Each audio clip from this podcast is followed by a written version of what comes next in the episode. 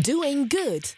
Met Mark van Hal. Goed voor jezelf, goed voor een ander. Haal het beste uit jezelf en laat je inspireren. Elke laatste maandag van de maand tussen 6 en 7 uur. Welkom bij Doing Good, het programma dat gaat over jou. Mijn naam is Mark van Hal en ik wil jou graag inspireren, verwonderen en bijpraten. Het kan gaan over persoonlijke ontwikkeling, maar ook over hoe mooi het is om iets voor een ander te betekenen. Doing Good gaat over dat jij je goed voelt, jouw kleine of grote geluk. Doing Good gaat over verbinding. Verbinding met de ander, omdat we nu eenmaal sociale dieren zijn. En Doing Good gaat ook over goed doen voor een ander. Omdat het nou eenmaal zo is dat jij je gelukkiger voelt als je iets voor een ander betekent. In deze eerste aflevering hebben we als gast hebben we Bouke de Boer. Deze 71-jarige NLP-goeroe heeft inmiddels duizenden bekende en minder bekende eh, mensen geïnspireerd. En verder praat ik met Grietje van der Heijden. Heeft net haar baan als politieagenten opgezegd en ze wil zich volledig inzetten voor de zorg van mensen met dementie. De derde gast, die hebben we straks aan de lijn, is Wouter Staal, oprichter en CEO van de Yogurt Barn. Hij noemt zichzelf een climate positive entrepreneur. Nou, kijk eens aan. Dit en lekkere muziek. Kortom, welkom bij Doing Good. Goed voor jezelf, goed voor een ander. Het nieuwe lifestyle radiostation voor iedereen. Is Good Life Radio. Ik heb het genoeg gehad om uh, een keertje aanwezig te zijn bij een kampvuursessie met Bouke. En wat er dan gebeurt? De openheid. Zo, Bouke, welkom.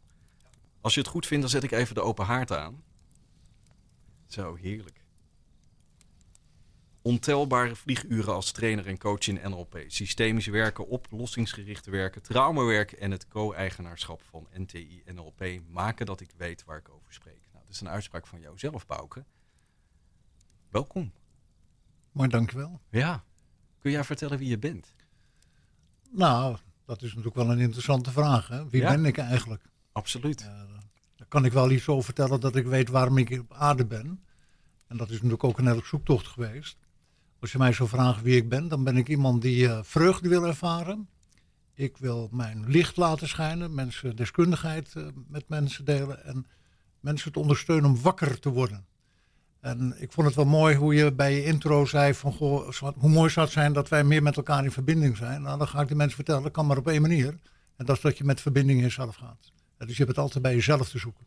En als ik dan toch hier zo binnenrij, toen dacht ik, oh joh, over bekende en minder bekende mensen. Een niet geheel onbekende voetballer, die ook een prachtig mooi boek heeft geschreven. Daar heb ik nog een hele grote beeld en geluid heet het hier geloof ik naast. Dus ik werd even getriggerd. Zaten we daar met een heleboel mensen. Dus eh, ja, aan dat ben ik. Ja, ja want eh, je noemt voetballer. Eh, je hebt ook voor meer sport is er inmiddels al wat betekend en nog steeds. Hè? Eh, je inspireert al jaren eh, mensen. En het begon eigenlijk eh, als eh, fysiotherapeut. Jouw Ja, ja, ja, het is natuurlijk heel bijzonder dat ik kan, kan zeggen dat ik al meer dan 50 jaar in de topsportbegeleiding zit. En ik ben niet op mijn tiende begonnen.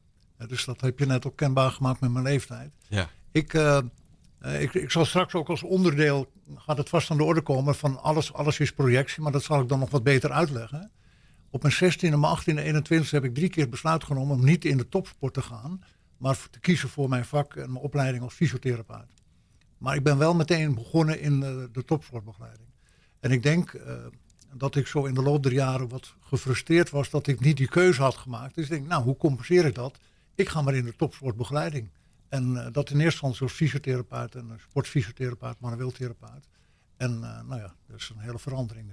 En nou heb ik jouw boek gelezen. ehm, die bijzondere reis eh, van een prikkel. En toen vertelde je eigenlijk in dat eh, boek vertel je dat, eh, dat je nogal een, eh, een hork was. eh, toen je begon als eh, fysiotherapeut. Nou, nou, nou, nou, nou. Ja, dat staat in je boek. Hè? Ja, dat vonden mensen. Dat vonden mensen. Ja, ja, ja. Maar uiteindelijk was je toch ook wel mee eens, hè? Daar als je naar Ja, jezelf. ik eh, was niet altijd even genuanceerd, ja. En eh, nou, dat heeft ook te maken met de andere gast hebben we net even een beetje in het Fries kunnen praten. Eh, ik heb een, uiteraard had ik een Friese vader, of uiteraard, ik had een Friese vader en moeder. En dus hij uh, God vergeet me, is net hoor, klap voor de burgerkerst krijgen. En mannen huilen niet, alleen vrouwen, maar dan in het Fries. En daar ben ik heel congruent in geweest. Eh, niet weten dat het mijn angst en mijn schaamte en noem maar op was. Dus ik voelde me wel, als ik daar achteraf naar kijk, heel authentiek. Maar dat kwam ongelooflijk ongenuanceerd eruit. Ja. Absoluut, ja. En hoe ben je uiteindelijk erachter gekomen dat je jezelf zo verder zou willen ontwikkelen? Want dat is Nou, uiteindelijk wel gebeurd. Ik zeg wel eens, uh, ik weet niet of de Jerry Springer Show er nog is, maar dat is een bekentenis. Ik zat met Jorrit Jorisma bij de Schaatsbond. Bij Jong Oranje sprintploeg en Jorrit die had met Ina dus ook een Fries. En ik moest dat een beetje lijmen. En Jorrit die kwam toen tot ontdekking dat hij als wereldkampioen van de midweek... Uh, hij was beter dan Genke Kees Verkerk. Alleen hij zat altijd met spanning. En toen hadden ze gezegd, je moet afstand nemen. Maar hoe hadden ze niet verteld. En hij kwam in aanraking met, uh, met NLP. Nou, dat moet jij ook doen, wat dan ook. Nou, ik ben heel eerlijk.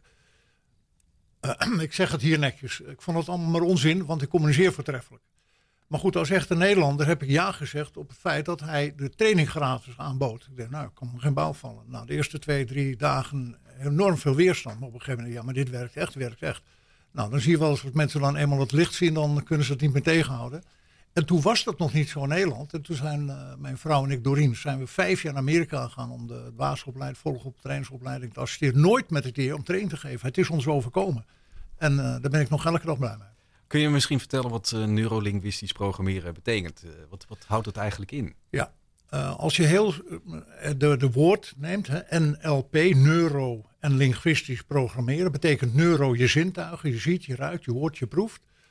Linguistisch zeggen heel veel mensen is de taal, maar het is meer de taal der hersenen. Als ik nu zeg Olympisch Spelen, wat is het beeld wat je komt? Je praat over vader of jullie gaan straks hebben over dementie. Wat is het eerste beeld wat je hebt? Los dat ook over taal gaat. En programmeren is, hoe doe je datgene wat je doet? En er zijn op een gegeven moment een paar Amerikanen geweest, die hebben zich afgevraagd, hey, hoe komt dat de ene arts heel succesvol is? Hoe komt dat de ene sporter succesvol is? Hoe komt dat de ene manager succesvol is? En die zijn die mensen gaan, nou zeg maar, gaan modelleren, gaan analyseren. En ik vind het ook wel heel mooi om te zeggen, NLP is een empirische wetenschap van de studie van mensen die succesvol zijn. Nou, dat vind ik ook een hele mooie. De ervaring heeft geleerd dat bepaalde dingen werken. En ik noem ook wel, NLP is ook wel het bewust maken van de onbewuste processen. Maar dan kom ik ook bij nog een klein stukje uitleg. Uh, dat klinkt een beetje raar. Ik vind het niet zo gepast om dat nu in het programma te zeggen als het over mooie dingen gaat. Maar er zijn mensen die hebben in, in, in oorlogen heel veel dingen kunnen doen. En dan gebruiken ze ook principes van de NLP, hoe gek het ook klinkt. Ja, daar kan je zeer succesvol in zijn. Met mijn hele Suriname-verhaal is daar een voormalige president. Die is zeer succesvol geweest om resultaten te bereiken, alleen niet ecologisch. En voor mij is NLP ook een levensfilosofie. waarbij je, en dan, dan, voel ik al bijna de ontroering bij me komen, omdat ik zo zie dat andere mensen daar wat anders over denken. Soms. Zie het gebeuren, ja. Ja, dat, dat je dus echt vanuit je hart, met respect en integer, nou, de ecologie, de studie, de consequentie, dat je ook moet weten, ja, wat doet het voor andere mensen? Dat er altijd een win-win situatie is. Dus er zit voor mij ook een filosofie achter. Dus uh, als ik het goed begrijp, dan uh, ga je vooral eerst naar jezelf kijken en dat is dan ook goed voor een ander. Uh. Nou, laat ik vooropstellen dat ik hoor wat je zegt. in het begin was het, nou ja, vooral van jezelf, maar eigenlijk is het enige wat je kan doen dat je echt naar jezelf kijkt. Ja. Dat je echt naar jezelf kijkt. Want wat jij uh, volgens mij ook uh, wil zeggen is dat je als je echt naar jezelf kijkt en ook echt goed doorhebt wat de uitwerking is van je gedrag of van wie je bent, dan kun je ook leren van jezelf. Dan kun je ook echt veranderen. Dat is de enige juiste manier. En misschien maak ik wel een hele grote sprong. Ik heb een jaar of zeven, acht, negen geleden een artikel mogen schrijven voor de Nederlandse Vereniging voor NLP. En de toenmalige voorzitter, die kende ik goed, die zegt: joh, jij hebt best wel wat uitgesproken mening over NLP. Hoe kijken naar NLP-trainers? En toen heb ik gezegd, ik geloof niet meer in NLP-trainers. En waarom? Omdat elke NLP-trainer systemisch verstrikt. Nou, dat is ook het systemisch werk. Je bent verbonden met je vader, moeder en, en generaties daarvoor. En die verstrikkingen, nou, die heb ik in het begin ook pittig meegenomen. Hè, over de grens heen gaan. Dus ik vind dat elke NLP-trainer moet ook systemisch werk gedaan hebben. Maar nog erger, we zijn allemaal, ik noem het even getraumatiseerd. Eckhart Tolle noemt het, we hebben de pijnlichamen vanuit de geschiedenis. En Melk Ribber die noemt het, we hebben de haakjes van de geschiedenis. Ja, en als je daar zelf niet kan kijken, dan ga je constant over grens zijn. En dat heb ik als bottelhork uh, pittig gedaan. Hartstikke goed uh, dat je dat ook weer uh, probeert uh, toe te geven. ik geef het volmondig toe. Ik zeg zelf spottend wel eens, ik denk dat ik een paar jaar bezig ben om iedereen mijn excuus aan te bieden waar ik over grens ben gegaan. Ja. Zo, de knetters. Hey, we luisteren nu naar geknisper van het haardvuur. Het begint ja, aardig warm te worden. Dat heeft trouwens niet alleen met het vuur te maken, maar omdat het ook de eerste uitzending is. en ik fantastisch vind dat jij hier bent, Bouke. Maar ik heb wel eens een sessie met jou meegemaakt, zo'n kampvuursessie. En dan krijg je blaadjes uh, salie in je handen en dan vraag je aan, aan de mensen van... wil je alsjeblieft een blaadje salie uh, in het vuur gooien en uh, spreek uit waarvoor je dankbaar bent. Waar, waar, waar, dient dat voor? Zo, je maakt wel een hele grote sprong. Ja. Zo, je maakt er voor mij een hele grote sprong. Ja. En dan vind ik het toch gepast om op korte wijze te vertellen. Ik heb een periode in mijn leven gehad dat ik verrast was over de vele pijn die ik had. En dat was zo extreem tot chemokuur aan toe En hoogleraar zei, heeft reuma. Ik zeg maar, reuma is geen aandoening, symptoom. Nou, een heel verhaal. Dat is, uh, uiteindelijk bleek het een hele energetische belasting zijn. Want ik ben, ik, ben, ik ben zwart van binnen en wit van buiten. Ik heb zelf van de week een mevrouw gesproken die zegt... Bouw ik de eerste keer dat ik het dat ik zag, wist ik al, je bent een zwarte man. Nou, ik heb heel veel verbondenheid met Suriname. En uh, zo ben ik met mensen op pad gekomen. Uh, ik ben, om echt mijn pijn te verhelpen, ben ik, uh, ben ik met ayahuasca begonnen. Nou, wat, daar wist ik echt niks van. Nee. En zo ben ik met shamanen in contact gekomen. Gewoon een Nederlandse man die daar helemaal in opgeleid is.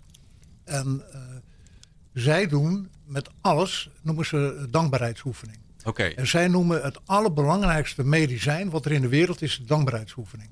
En dat ben ik toen ook gaan doen. En ik, ik, zo zie ik het ook. Wij moeten veel meer dankbaar zijn. Dankbaar wat er allemaal in de wereld is. Dankbaar voor überhaupt dat wij kunnen eten. Dankbaar eh, dat wij hier nog in vrede leven. Ja. En alles gaat over energie. Alles is over energie. Energie gaat daar waar jij aandacht op richt. Eh, ik vertel ook wel eens een hele mooie metafoor, als dat mag, over een indiaan met zijn kleinzoon die bij het kampvuur zit. En ik hou hem even kort. En dan zegt de, de, de, de jongen, zegt de opa, ik heb net of ik twee wolven heb die in mijn hart strijden. En de een is meedogenloos, onaardig en gemeen. En wraakzuchtig en de ander is lief, zacht en teder. Welke van de twee gaat winnen? Nou, het antwoord mag duidelijk zijn. Dan zegt opa, diegene die jij te eten geeft. En zo werkt het ook met energie. Dus elke dag als ik, bijna elke dag als ik in de zee ga, dan doe ik ook de dankbaarheidsoefening. En dat ga ik bijna elke training begin ik met een dankbaarheidsoefening. Dat we veel meer dankbaar zijn over wat er is. In plaats van bam, bam, bam. Dus voor mij is het een medicijn. Fantastisch. Kort antwoord. Dankjewel. We gaan eerst uh, luisteren naar John Legend. We gaan zo praten over wat dat weer voor jou betekent. Zo. Doing Good. Met Mark van Hal. Goed voor jezelf, goed voor een ander. Haal het beste uit jezelf en laat je inspireren. Elke laatste maandag van de maand tussen 6 en 7 uur. Het nieuwe lifestyle radiostation voor iedereen. Dit is Good Life Radio. John Legend met If You're Out There. Hallo, hallo, ben je daar? Dat is uh, in feite waar het om gaat. Bouke, wat betekent dit nummer voor jou? Want je hebt het speciaal aangevraagd ook. Ja, dat heb ik ook uh, om een duidelijke reden. Ik ben een, uh, een fan van, van Eckhart Tolle. En vooral het boek Nieuw Aarde, wat ik 12, 13, 14 jaar geleden gelezen heb, heeft mij weer een heel ander inzicht gegeven. Ik zeg niet dat ik toen allemaal begreep. En hij heeft ook een boekje geschreven, De Stilte Spreekt. En daar heeft hij allemaal sutras. En daar zegt hij, de transitie van het menselijk bewustzijn is zo gezegd niet een luxe weggelegd voor een aantal. Maar een harde noodzaak willen wij de wereld niet vernietigen. Voor ons allemaal. En dan zegt hij, je hebt de oude en de nieuwe energie. De oude energie maakt heel veel lawaai. Nou, muren bouwen tussen landen, nou, het hele president gebeurt in Amerika. En Wit-Rusland en noem maar op. En deze muziek, die refereert daarmee, we moeten met elkaar wakker worden. We moeten wakker worden. En soms denken we wel mensen, we zien toch hoe dat, we dat met z'n allemaal doen. En toen ik de eerste keer die muziek hoorde, man, ik heb er gewoon partijen zitten janken erbij. En uh, ik, dat waren vast nog wel wat oude tranen vanuit de geschiedenis. Dus het, het sprak mij zo aan uh, dat hij attendeert, kom op jongens, we wakker worden met elkaar. En hoe word je wakker? Zo, ik had begrepen dat dit uh, programma slechts een uur duurde. Maar daar kan ik wel wat uh, over zeggen. Misschien is het meest simpel.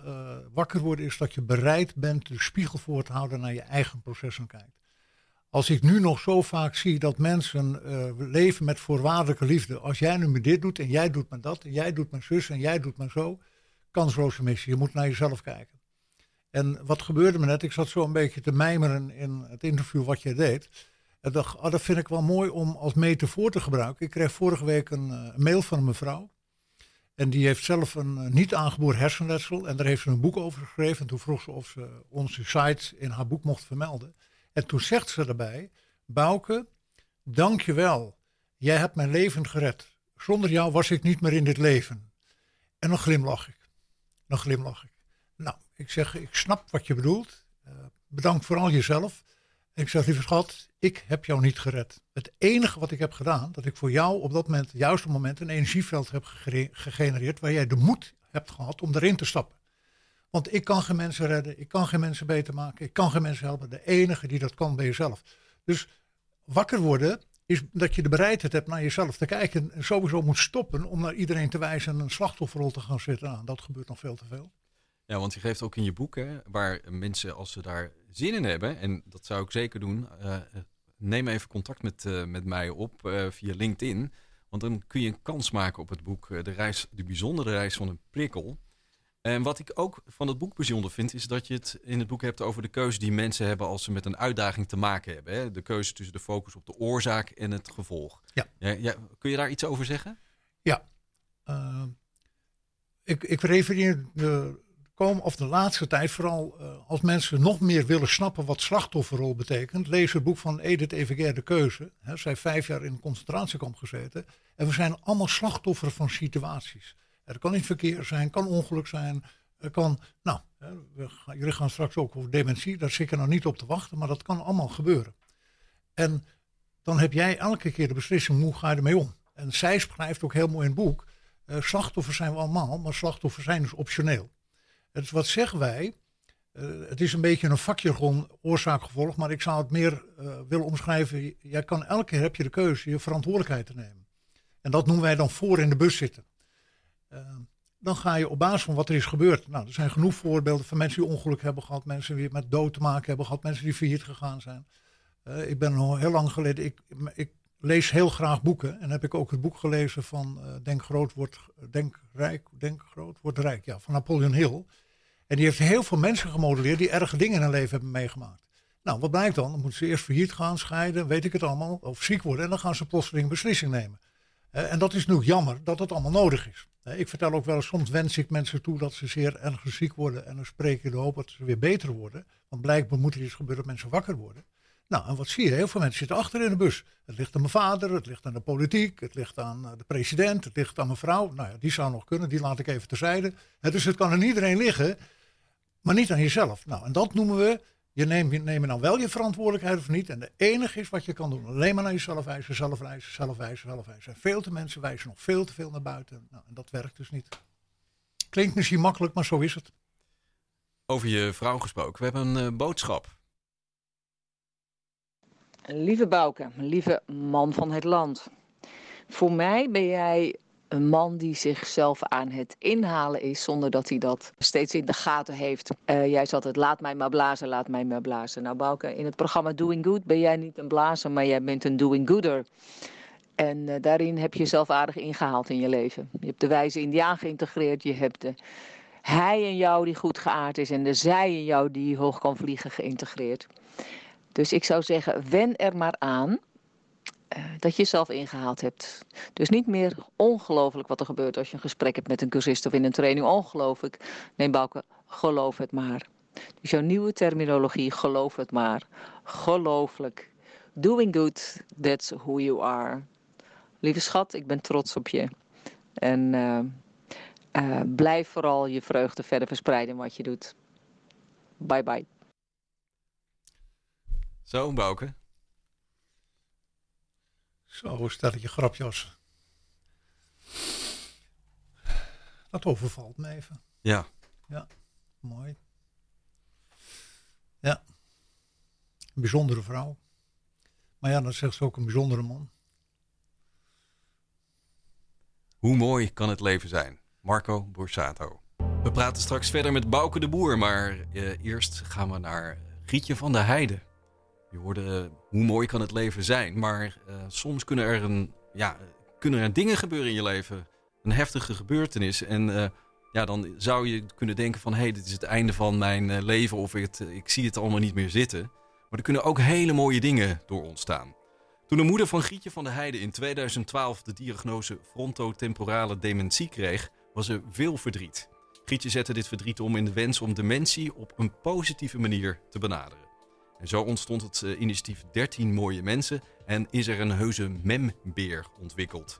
Grietje, van harte welkom. Of moet ik Grace zeggen? ja, dankjewel uh, Mark.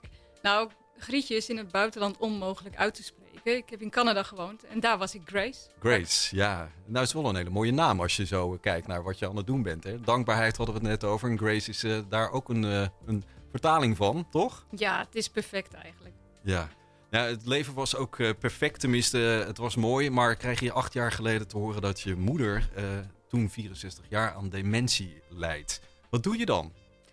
Nou, het was heel bizar eigenlijk. We hadden de diagnose en um, ik werkte toen nog op straat bij de politie.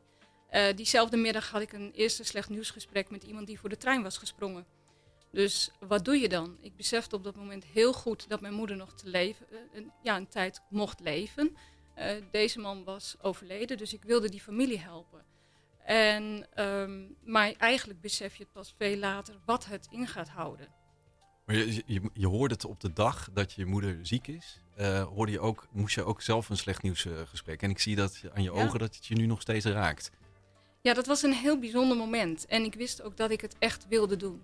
Mm -hmm. uh, juist omdat ik deze mensen heel graag wilde helpen. En ik denk dat op dat moment ook al voor mij de passie is ontstaan om mensen te helpen. En je zag het verdriet uh, waarschijnlijk in, in de ander. Uh, maar je had ook je eigen verdriet. Hoe, ben je daar uit, hoe heb je dat een plek gegeven? Ja, uiteindelijk, um, ik ben ook fotograaf. En ik ben met mijn moeder foto's gaan maken. En die foto's waren zo ongelooflijk mooi en uh, dierbaar voor mij. Alleen het moment al van het maken van deze foto's. Dat uh, die fotosessie is ook een stukje rouwproces voor mij geweest. En ik wilde dit dus ook aan andere mantelzorgers met mensen met dementie geven. Omdat, uh, ja, dit is onbetaalbaar. Want dat was de 13 mooie mensen is je project waar je aan begonnen bent. En je hebt dus uh, mensen geportretteerd die dementie hebben, maar ook hun mantelzorgers. En je bent begonnen met je moeder. Hè? Dat was de eerste geportretteerde. Ja. Leuk, leuk woord. Geportretteerd. Ja, ja, ja, weet je. Ja. Nee, maar dat klopt wel. Mijn moeder, is, ja, mijn moeder is natuurlijk nummer één. Hè? Dat is inspiratie van mij, nummer één uh, van de dertien. En de andere twaalf zijn de twaalf provincies in Nederland. En ik ben dus op zoek gegaan naar in elke provincie een mooi, ja, mooi stijl. De mantelzorger en de, uh, uh, de ja, mevrouw of meneer met dementie om die op een ongedwongen manier, zoals ze zijn, zoals zij ook de dementie uh, beleven, om die op, uh, op de foto te zetten. Wauw. En, maar ik wil nog even terug naar je moeder. Hè? Want uh, op een gegeven moment merk je dat je moeder misschien niet meer reageert zoals ze altijd reageerde. Hoe, hoe zag je zelf dat je moeder dementie heeft? Nou, Um, dat ging heel geleidelijk. In het begin is daar verder ook niet zo over gesproken. En frontotemporale dementie is toch even iets anders dan de Alzheimer. Mijn moeder weet nog steeds heel veel. Je hoeft haar niet te vertellen waar de weg uh, loopt, want dat kan ze je exact uit, uh, uitleggen. Elk fietspad, overal waar ze geweest is. Alleen je ziet het bij haar in uh, het focussen. Je ziet het, ze kan zich niet concentreren, geen beslissingen nemen. nu is de taal een heel erg een probleem.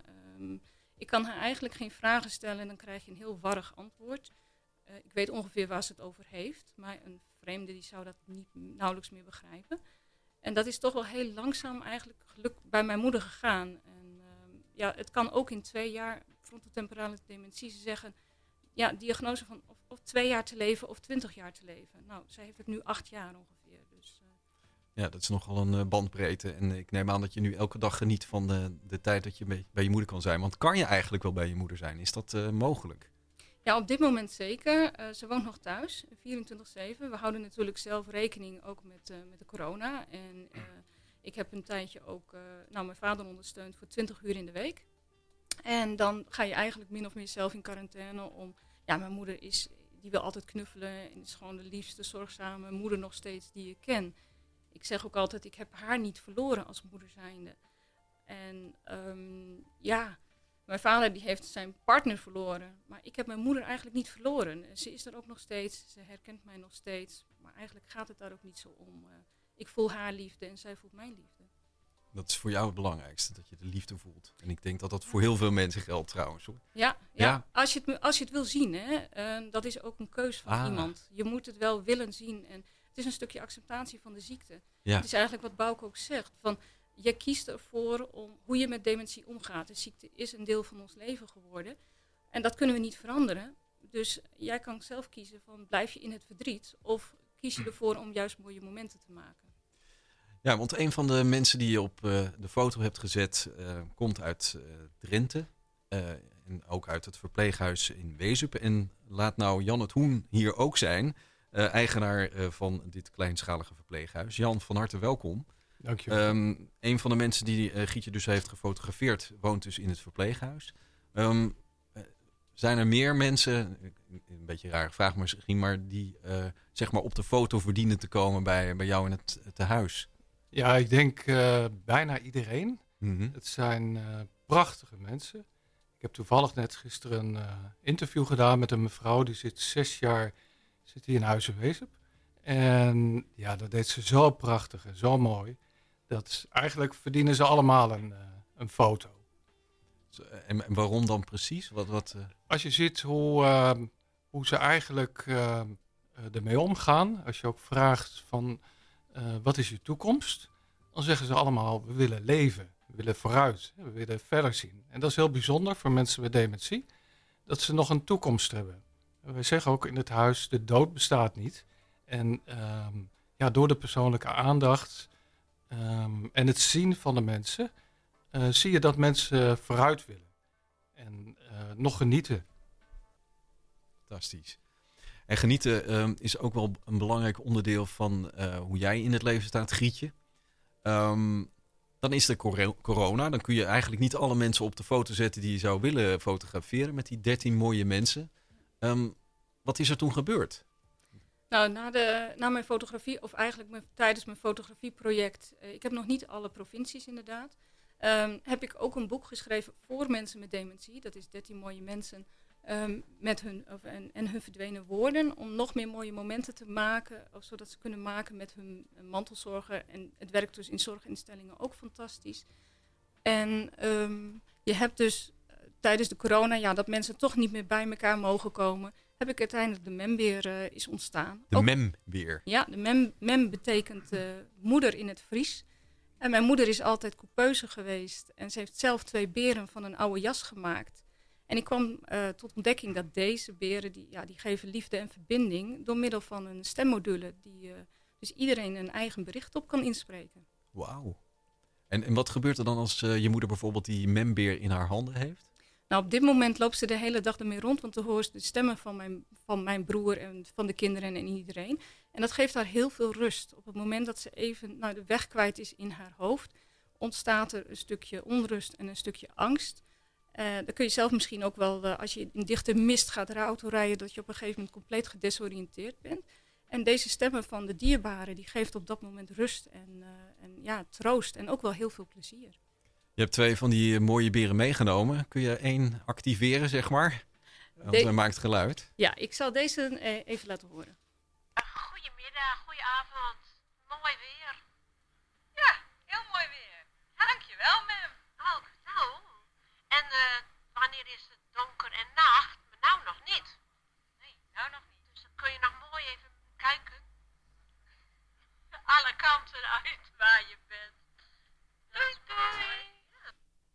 En dit is de stem van je moeder. Ja, dit is de stem van mijn moeder. Ik krijg gewoon kippenvel.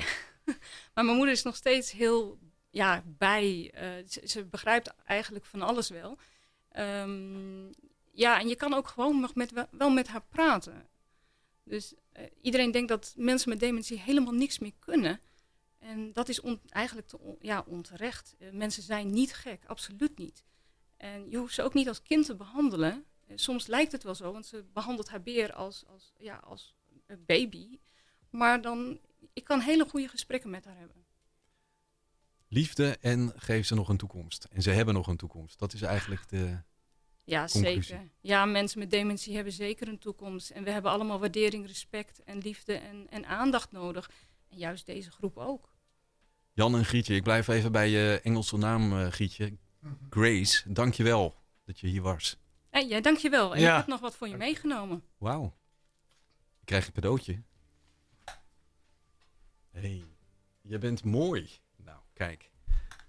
Dat is uh, iets, uh, als iemand dat tegen je zegt, dan, moet, dan uh, is elk woord is gewoon overbodig. Dankjewel, uh, Gietje.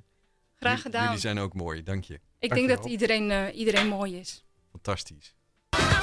En dan zie je Diana Ross uh, huppelend over de Yellow Brick Road. En dan denk je van, wow, dat, dat gaat naar een uh, gouden toekomst.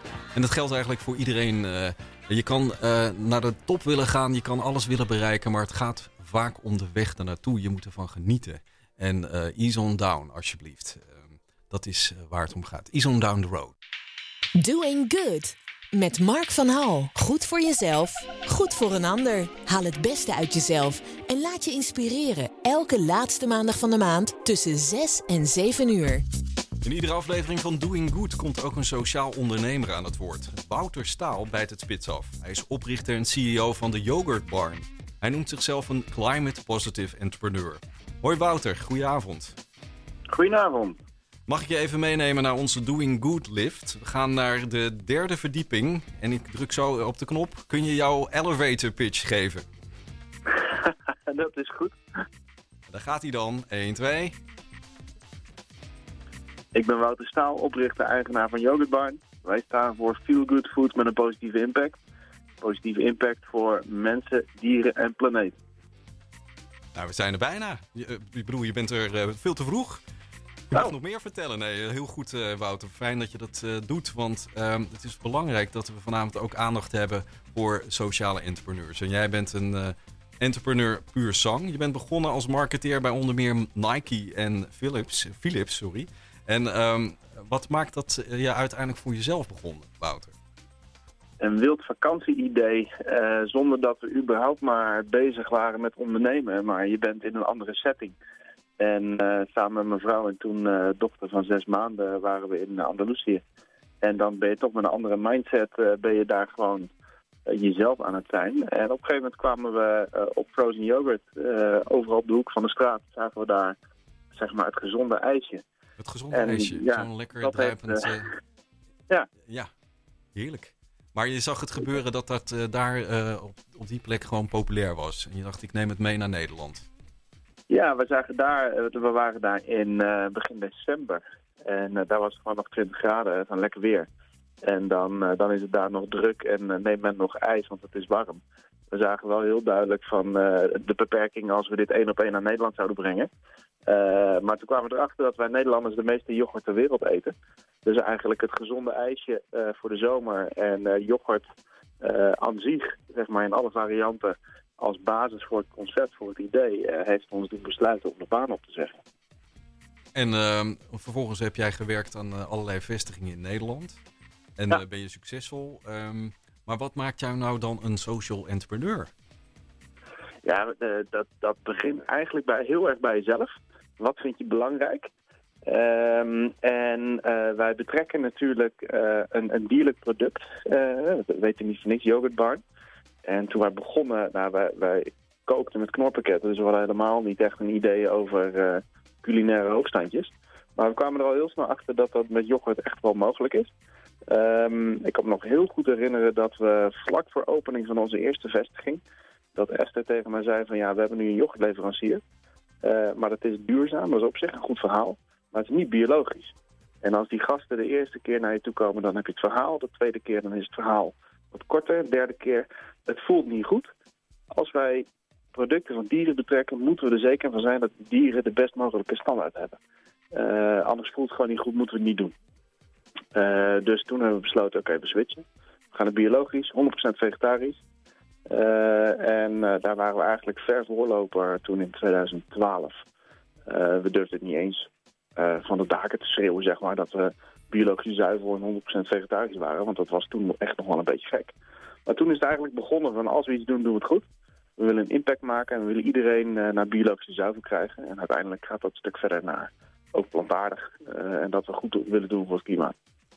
Oké, en eh, nu is het al een tijd waarin we wat minder ijs eten. hè. November is in zicht en december Ja, donkere dagen enzovoort.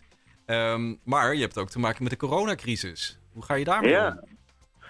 Ja, nou, eh, normaal gesproken zijn winters voor ons eh, gezellige maanden. We, hebben, we doen goed met koffie, eh, high tea, brunch. dus de zaken zitten dan normaal gesproken gewoon vol. We hebben veel meer dan alleen ijs natuurlijk, dus dat, dat, dat gaat normaal gesproken prima. En nu zitten we natuurlijk in een heel gek jaar. Hebben we, onze, we waren de eerste die onze zaken dichtgooiden, omdat we merkten dat het eigenlijk gewoon veel te druk was toen half maart. Eh, en voordat de overheid zei, jongens, eh, het dichte zaak, hebben wij gezegd, joh, het is niet meer... eh, hè, we gaan vanuit onze, onze DNA gaan we beslissing nemen. Yoga Family staat voorop. Goed doen voor mensen. En dit voelde niet goed. En daarom hebben we gezegd, jongens, om vier uur sluiten we de deur. En we zien wel wat er gebeurt. Maar ja, dat, eh, toen was ineens heel Nederland gesloten. En eh, ga je kijken wat je met, je met je food waste kan doen, wat je normaal wil voorkomen. Eh, kun je daar goed mee doen. Je gaat ineens in een week tijd heb je een, een afhaalwebsite gelanceerd op je eigen platform. En ehm, ja, ga je door met hoe kun je, waar je normaal gesproken heel druk met je operatie bezig bent, hoe kun je strategische projecten naar voren halen. En hoe kun je je merk steviger neerzetten. Dus dat, dat zijn we heel druk gaan doen. En wat is jouw boodschap eh, voor ondernemers in Nederland? Als je het hebt over eh, goed doen. Eh, als je, ja, over goed doen is denk ik heel erg bij jezelf kijken. Wat vind je intrinsiek belangrijk? Ehm, waar heb jij een goed gevoel bij? En dat kan natuurlijk alles zijn. Hè? Je hebt food waste, kan een onderwerp zijn. Je kan over bijvoorbeeld duurzame energie. Dat is een hele makkelijke eerste stap. Je kan ook na gaan denken over... wil ik naar plant-based of wil ik naar biologisch? Eh, dat zijn allemaal stappen die je kan nemen. Eh, maar het moet bij je passen. En eh, dan denk ik dat er een legio mogelijkheden zijn om goed te doen eh, vanuit je eigen operatie en je eigen ik. Doing Good. Met Mark van Hal. Goed voor jezelf, goed voor een ander. Haal het beste uit jezelf en laat je inspireren. Elke laatste maandag van de maand tussen 6 en 7 uur. Er zijn verschillende geloven, goeroes, boeken, films. Ali B., collega van Miss Montreal, heeft nu een service in het leven geroepen dat hij mensen helpt om tot de juiste boeken te komen, levensboeken. Eh, Ali's bibliotheek. Hoe zie jij dat, Bouke? Ja, kan ik alleen maar voor zijn. Eh, ik heb ook altijd boeken, dat inspireert mij het meeste en dat kan niet genoeg. En dat is een vorm eh, om wakker te worden. Dus boeken lezen.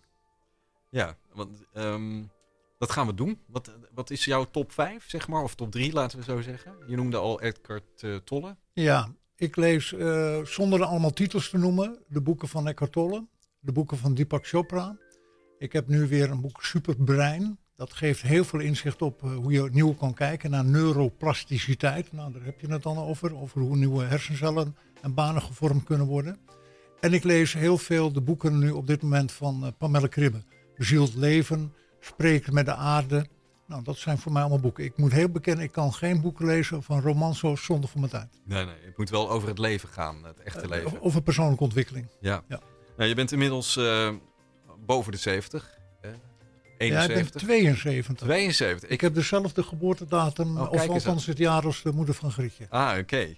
En eh, je instituut in Limmen trekt nog veel mensen. Hè? Er zijn ontzettend veel mensen die zich aanmelden op dit moment. Ja. Eh, NTI NLP heet het instituut. Maar er zijn ook vooral veel jongeren. Ehm, ehm, wa- wat merk je aan hen? Wat, waar, wat is hun behoefte? Nou, wat ik al heel lang lees, eh, of ook aangeef, we gaan steeds meer nieuwe tijdskinderen krijgen. Nieuwe En- tijdskind? Ja, nieuwe tijdskinderen. Vertel eens. Ja. De Kinderen met een spirituele ontwikkeling, veel kinderen met hoogsensitiviteit, eh, veel gevoel, eh, maar ook soms wel eens een met een spectrum. eh, Waarbij eh, volgens mij iemand die in het Amerikaanse senaat zei, die een beetje, of een beetje, die heeft aspersie. En die zegt, ja, maar hoe komt dat? Hij zegt, het wordt tijd dat we met dat soort mensen hebben die anders kunnen gaan denken, want de wereld redt het niet. En eh, met mijn hele achtergrond met Suriname zeg ik wel eens, nou, wat die Bosland-Creolen, dat kan ik ook verder zien. En ik roep al twintig jaar, wij kunnen met elkaar in dit universum als mens blijkbaar de wereld niet redden. Dus de wereld of het universum gaat voor andere kinderen zorgen. Nou, er zijn allemaal namen van indigo-kinderen, kristalkinderen, eh, kinderen met spirituele ontwikkeling. Die zijn, eigenlijk zijn die al wakker. Je zal de mensen de kost geven, nou, pas op, dan gaan we echt op een gebied komen dat kinderen zeggen, weet je wel dat ik ooit jouw vader ben geweest, en moeder oké, nou, dat is wel heel ver. Maar er zijn heel veel kinderen die zijn wakker. En dat is ook de context waar we mee bezig zijn. We moeten wakker worden met elkaar. Je bedoelt de kinderen die hebben een gevoel dat ze eerdere levens hebben gehad. Of een spiritueel... Bijvoorbeeld, eh, ja. oké. Ja. Is dat ook de reden waarom je steeds teruggrijpt naar Suriname? Want eh, geldt dat voor jou ook? Dat je het... Nou, kijk, als je mij vroeg verteld zou hebben van eh vorig leven, denk je nou, eh, zoek het maar uit. Ik vind dit leven van een klus. En ik was een jaar of 25 dat ik een eh, vlammende lezing gaf. Want praten kan ik wel. Dat heb ik in mijn gezin wat moeten leren om te overleven. En toen zegt iemand nou, van, man, het lijkt of je vorig leven dominee bent geweest. Nou, waarschijnlijk heb ik gezegd, man, ik vind dit leven een klus. Maar goed, ik ben, eh, dat heb ik honderden keren gezegd. Eh, vooral om het te zelf rechtvaardigen als ik weer zo nodig allemaal dingen moest vertellen. En de derde of de vierde keer dat ik in Suriname was, komt er een mevrouw groep binnen. Deden 75 cursisten in onze praktijk. En ik zeg tegen haar, wat een bijzondere vrouw. Nou, met een heel verhaal. Die vrouw komt na afloop van de, de dag naar me toe. En die zegt, mag ik even je handen vasthouden? En ze zegt, ja. Jullie Nederlanders geloven niet in vorig levens, maar wij Surinamers wel. En vanaf het moment dat ik binnenkwam wist ik het. Je bent een collega van mij uit een vorig leven. Zij is dominee. Nou, dat is een moment in mijn leven dat ik ter plekke schizofreen werd. Want mijn Fries-Hollandse deel deed, man, zo, wat een gedoe. En de andere kant, nou, dus er is meer tussen hemel en aarde.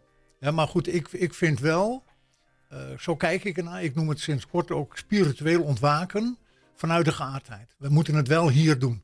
We kunnen de hele tijd een beetje daar gaan, gaan zweven, maar we moeten het wel hier doen. Zeker op dit moment is het heel erg nodig dat we vanuit de geaardheid, althans zo kijk ik ernaar, wel onze dingen doen. En uh, dus als er dus jongeren bij je komen uh, om een cursus of een training te volgen, um, wat merk je dan aan de jongeren zelf? Hè? Je, hebt, je, noemde net zelf al wat spirituele ingestelde kinderen zijn erbij gekomen of jongeren zijn erbij gekomen. Maar wat, wat is de vraag die ze meestal als eerste stellen aan jou op dat moment? Nou, ik, wat ik wel mooi vind om het verschil uit te leggen. Ik ben nu 30 jaar geleden met NLP in contact gekomen.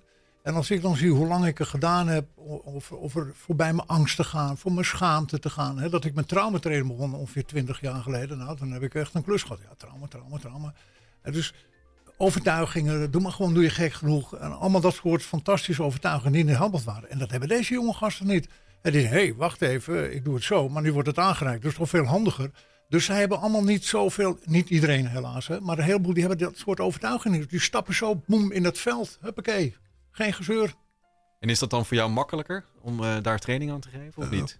Nou, laat ik vooropstellen dat wij daar andere trainers voor hebben die daar training voor geven, ook vanuit die leeftijdsklasse. Maar verhoudingswijs is dat absoluut veel makkelijker. En ik merk gewoon ook de afgelopen jaren dat veel, veel mensen ook van, van oudere leeftijd, 40, 50, 60, ook makkelijker instappen. Maar goed, het contrast is nog wel heel erg groot. Ja.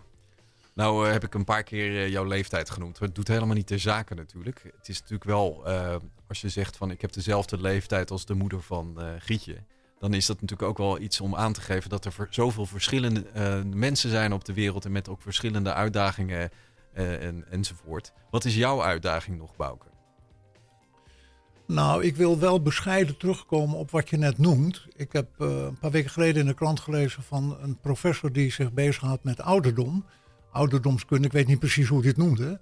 En die zegt ook, als je ziet mensen van 87, 90 die nog enorm vitaal zijn, waar dan ook aan de wereld, zijn er twee dingen. Passie en levenslust.